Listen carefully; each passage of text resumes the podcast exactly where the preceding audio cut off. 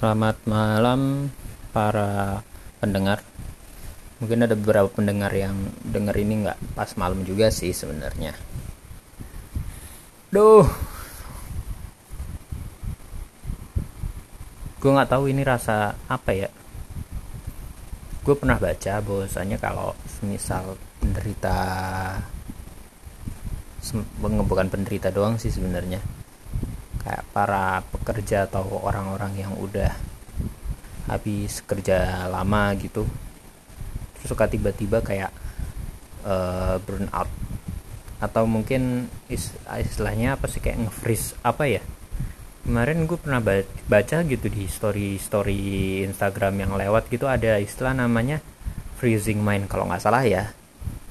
Jadi istilahnya jadi kayak uh, kita tuh nggak mau gerak dari tempat terus malas melakukan apa-apa malas melakukan apa pun cuma bisa scroll Instagram Insta, uh, atau sosial media lain berhari-hari tanpa melakukan hal yang punya makna.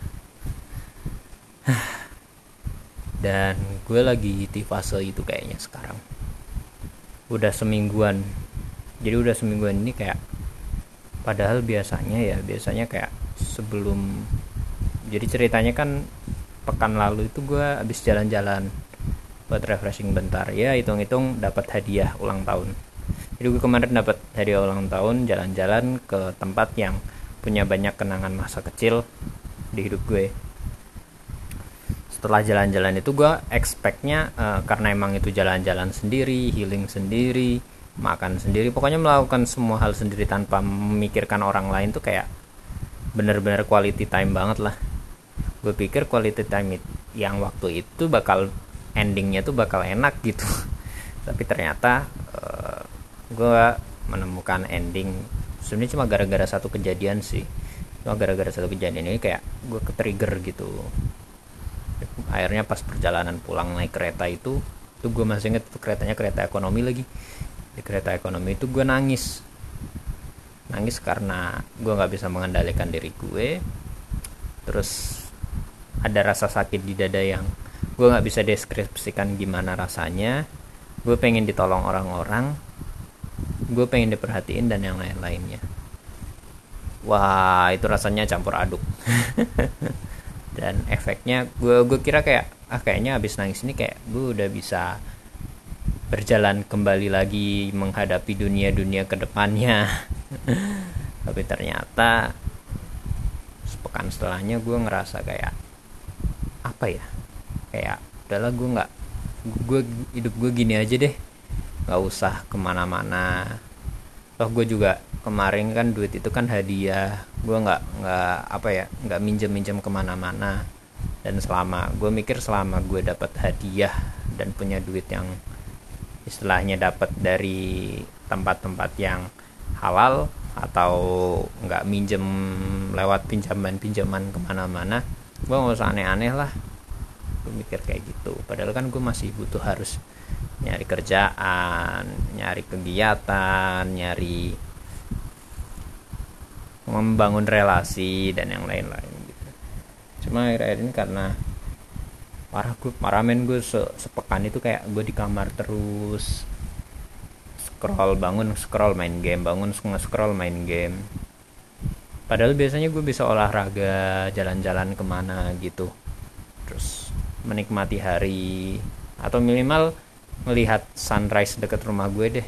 Dekat rumah gue itu ada kayak lapangan besar gitu yang mana kalau semisal sunrise mataharinya itu bakal kelihatan cantik dan itu adalah spot gue buat nontonin matahari terbit tiap pagi setelah subuh itu. Dulu gue bisa. Ya sekarang akhir-akhir ini kayak hawa tuh lemes banget tidur keganggu. Gue pengen minum obat lagi sih. Sebenarnya ada anjuran kayak gue kayaknya udah harus mulai minum ngabisin obat gue lagi. Cuma aduh.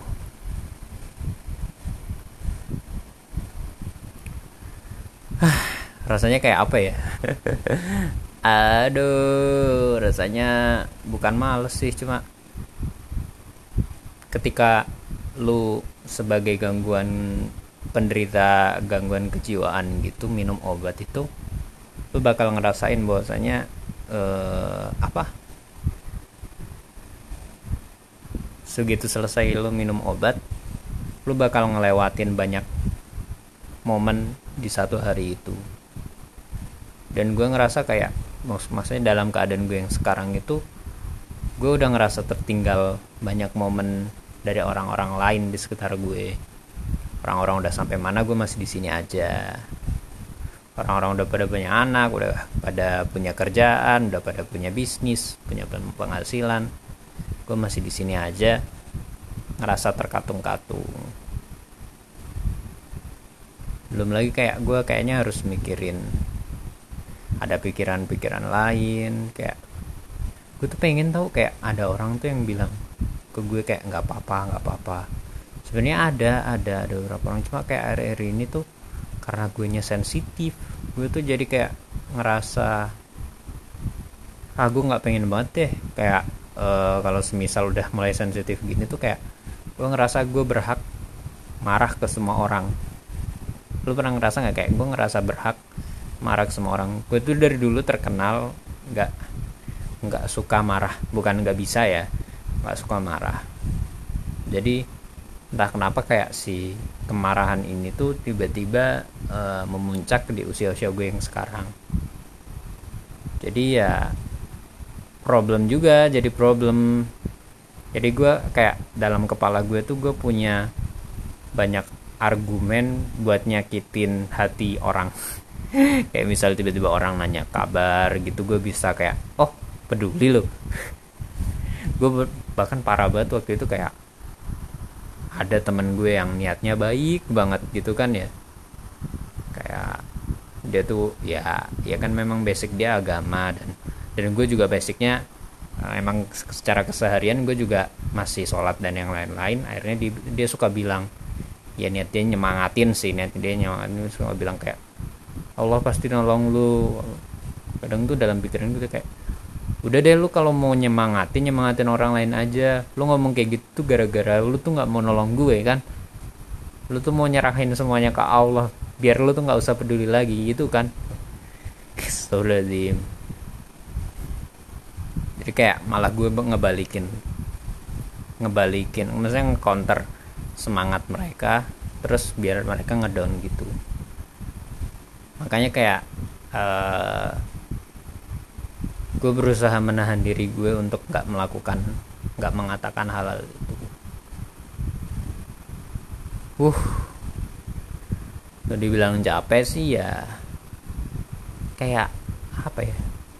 Sebenarnya sih setiap hari tiap dari kita tuh energi kita tuh tersedot memang buat banyak melakukan hal. Cuma ini kayak tersedot secara apa ya rasa tersedotnya tuh kayak tersedot. Disedotnya tuh bukan disedot energinya tuh disedot kayak dari inti-intinya banget gitu loh bukan dari sisi-sisinya. Mungkin bukan dari ujung. Jadi istilahnya kalau gue mengumpamakan gitu en, kumpulan energi itu melapisi seluruh tubuh kita. Terus orang bekerja mungkin energi dari tangannya keluar dari badannya dari pundaknya dari kepalanya keluar. Cuma ketika rasa capeknya seperti ini tuh yang gue rasakan yang capek maksudnya yang lelah itu yang tersedot itu energi yang ada di dada. Itu rasa gue sih itu perasaan gue kayak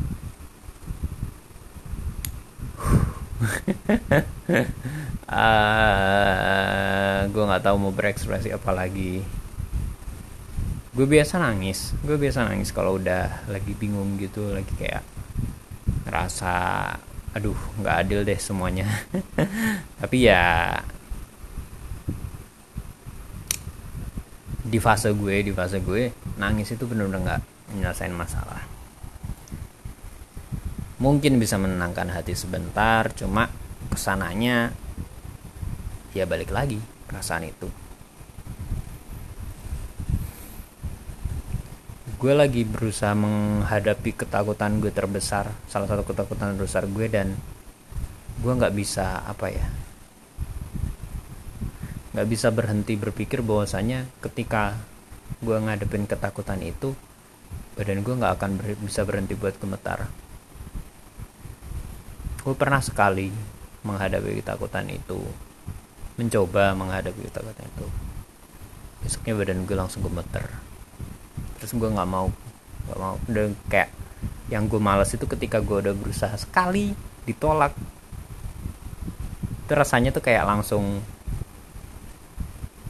aduh tarik nafas panjang terus kayak udah deh gue nggak mau berusaha lagi. Aduh lemah banget emang aduh. Ya guys memang saya ini tidak baik orangnya. Dan memang saya selemah itu. Karena mungkin apa ya kayak orang suka ngomong kayak lu kayaknya lemah banget gini gini gini gini gini gini gini. Ketika gue cerita tuh kayak orang-orang uh, gue tuh cenderung jadi orang yang nyemangatin orang lain ketika mereka lagi capek. Bukannya nyemangatin sih mendampingi mereka. Jadi gue kalau gue kalau tahu keadaan teman-teman gue lagi down lagi sedih gitu inti utamanya nggak gue kasih semangat terus-terusan biar mereka cepet bangkit gitu nggak.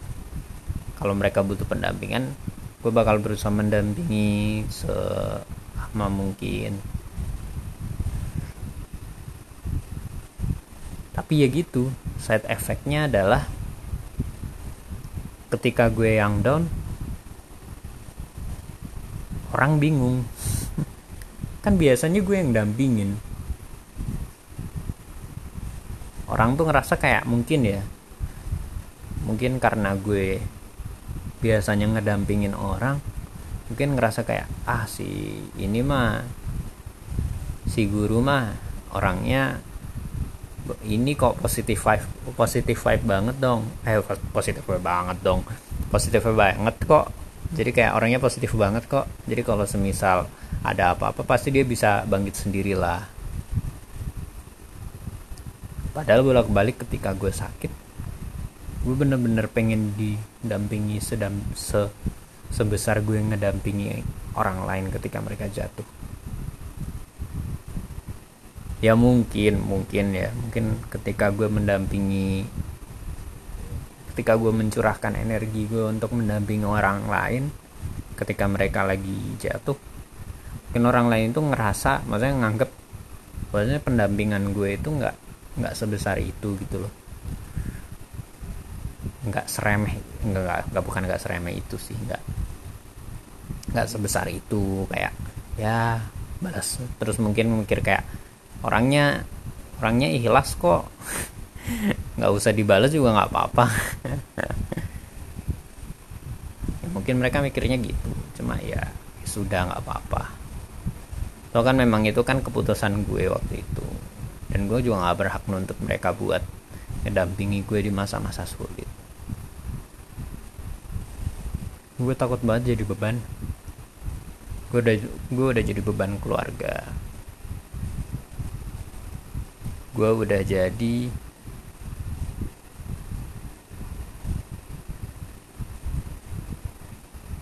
Gue udah jadi banyak banyak hal dalam artian buruk sih kayaknya di sekitar lingkungan gue.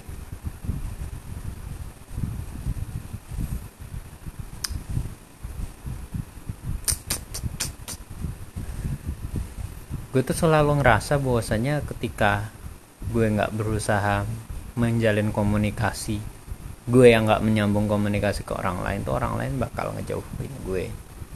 Dan itu terjadi terus kayak orang tiba-tiba ngediemin gue terus kayak gue nanya emang gue salah apa? Kok tiba-tiba didiemin? Gue ngerasa kok kayak orang-orang tuh kayak tiba-tiba enggak kok nggak apa-apa. Cuma mungkin tulisan lu terlalu berat.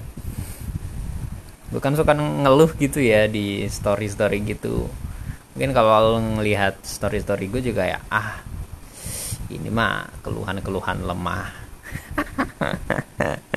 Nah, terus mungkin orang pas baca kayak ah gue mah nggak bakal kayak gini orangnya lemah banget. Jadi ya wow.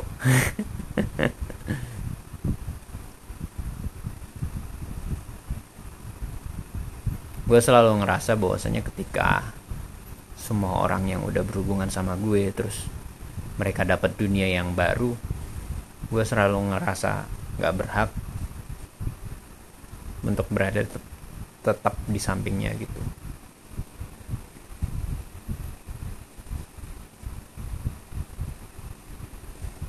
Padahal orang itu nggak pernah bilang kayak jangan pergi jangan pergi kak. Orang heh orang bukan orang itu nggak pernah bilang kayak nggak apa-apa kak pergi aja gue udah bahagia di dunia gue yang baru.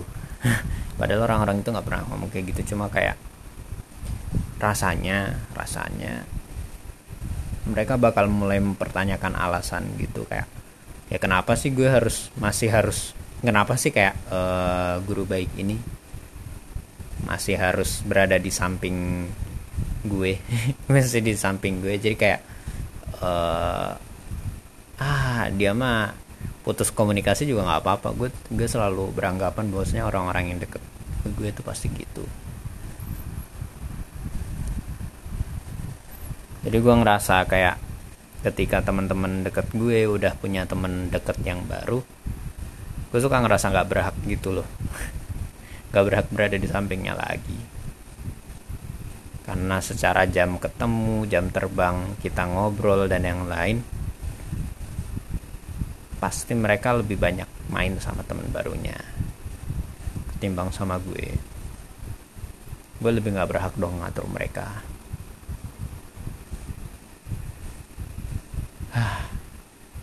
Kalau udah gini tuh rasanya gue pengen banget ditahan sama orang. Kalian pernah ngerasain gitu gak sih? Kayak ayo dong tahan gue tahan gue biar tetap berada di samping lo. Aduh. Gue suka banget deh kalau ada kayak gitu karena lebih menurut gue lebih gampang kalau semisal ada orang mau ngusir gue ketimbang orang nyuruh gue tetap berada di sampingnya buat terus-terusan ngejaga dia. Konsekuensi dari kata-kata ketika lu bilang ke gue bahwasanya gue nggak boleh pergi dari sisi seseorang adalah gue nggak akan pergi dari sisi orang itu gue kalau diminta nunggu gue bakal nunggu. Gue kalau diminta tetap di sampingnya walaupun dia nggak ngelihat gue lagi ngapain dia sedang gue lagi apa nasib gue kayak gimana di sampingnya gue bakal tetap di sampingnya terus. Insya Allah. Belum tentu kan suatu saat kalau tiba-tiba gue mendampingi kayak gitu tiba-tiba gue meninggal gitu. Tapi ya gitu. Karena gue ngerasa kayak gue ini teman yang banyak kekurangannya dan satu-satunya yang bisa gue andelin dari diri gue sendiri adalah kesetiaan gue terhadap teman-teman gue. Ada yang bilang kayak cari pacar kak. Cari pasangan hidup. Gue aja belum bisa ngurus diri sendiri cok. Gue tuh nggak masalah sebenarnya kalau semisal harus nikah dan menerima kekurangan dari pasangan gue sendiri. Tapi masalah terbesar yang gue hadapin sekarang adalah gimana caranya gue bisa ngerasa enteng ngasih kekurangan gue. Gue terdiagnosa sebagai orang dengan gangguan kejiwaan. Sekarang gimana caranya orang dengan gangguan kejiwaan itu bisa menemukan pasangan hidup yang bi yang ingin menghabiskan hidupnya menghabiskan sisa sisa umur hidupnya gitu bareng orang dengan gangguan jiwa. Karena wanita mana pun juga ngerasa pasti kayak itu bukan pilihan yang cerdas. Masa iya lu harus ngorbanin mental health demi keluarga lo yang baru belum tentu padahal padahal belum tentu maksudnya keluarga dia yang sebelumnya ini keluarga yang bahagia gitu. Masa sama keluarga dia yang sebelumnya belum bahagia sama gue lebih nggak bahagia lagi.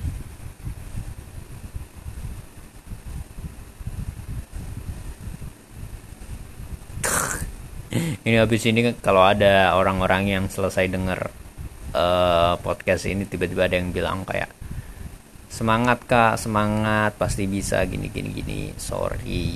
Sorry banget. Sorry. Gue nggak minta semangat. Semangat lo. Aduh. Bagi gue pribadi itu kadang kalau semisal ada orang yang kayak bilang ah semangat semangat. Lu tuh pengen apa ya ngasih solusi itu tapi nanggung gitu loh. Lu nggak mau terlibat kan dalam apa ya? Dalam kesedihan dan kemuring-muringan gue tapi lu pengen ngasih semangat biar kayak kali aja semangat gue ngebantu gitu gitu kata gue jangan deh nggak usah. Gue dari dulu semangatin juga gak ngaruh-ngaruh amat. Gue nggak pernah kayak ngerasa kayak ketika orang bilang ketika orang yang nggak gue pengenin mereka bilang semangat gitu orang asing lah di luar itu bilang kayak semangat kamu gini gini. No gue nggak ngerasa itu sebuah hal yang membangkitkan semangat gue. Mungkin di antara kalian hal itu bisa membangkitkan diri membangkitkan apa ya spirit kalian. Cuma di gue, di gue nggak mohon maaf. Karena kesannya arogan banget ya. Orang udah disemangatin susah-susah nggak ada yang minta pak. Ini gue ngomong pedes kayak ini karena selama ini gue terus-terusan melakukan hal ini ke orang lain dan ternyata balasannya nggak semanis itu. Nggak kok ketika ketika ada orang lain habis disemangatin terus semangat dia bisa melakukan sesuatu dia nggak akan bilang kayak dia belum tentu bilang kayak ini semua berkat lu. Padahal lu cuma ngomong semangat doang.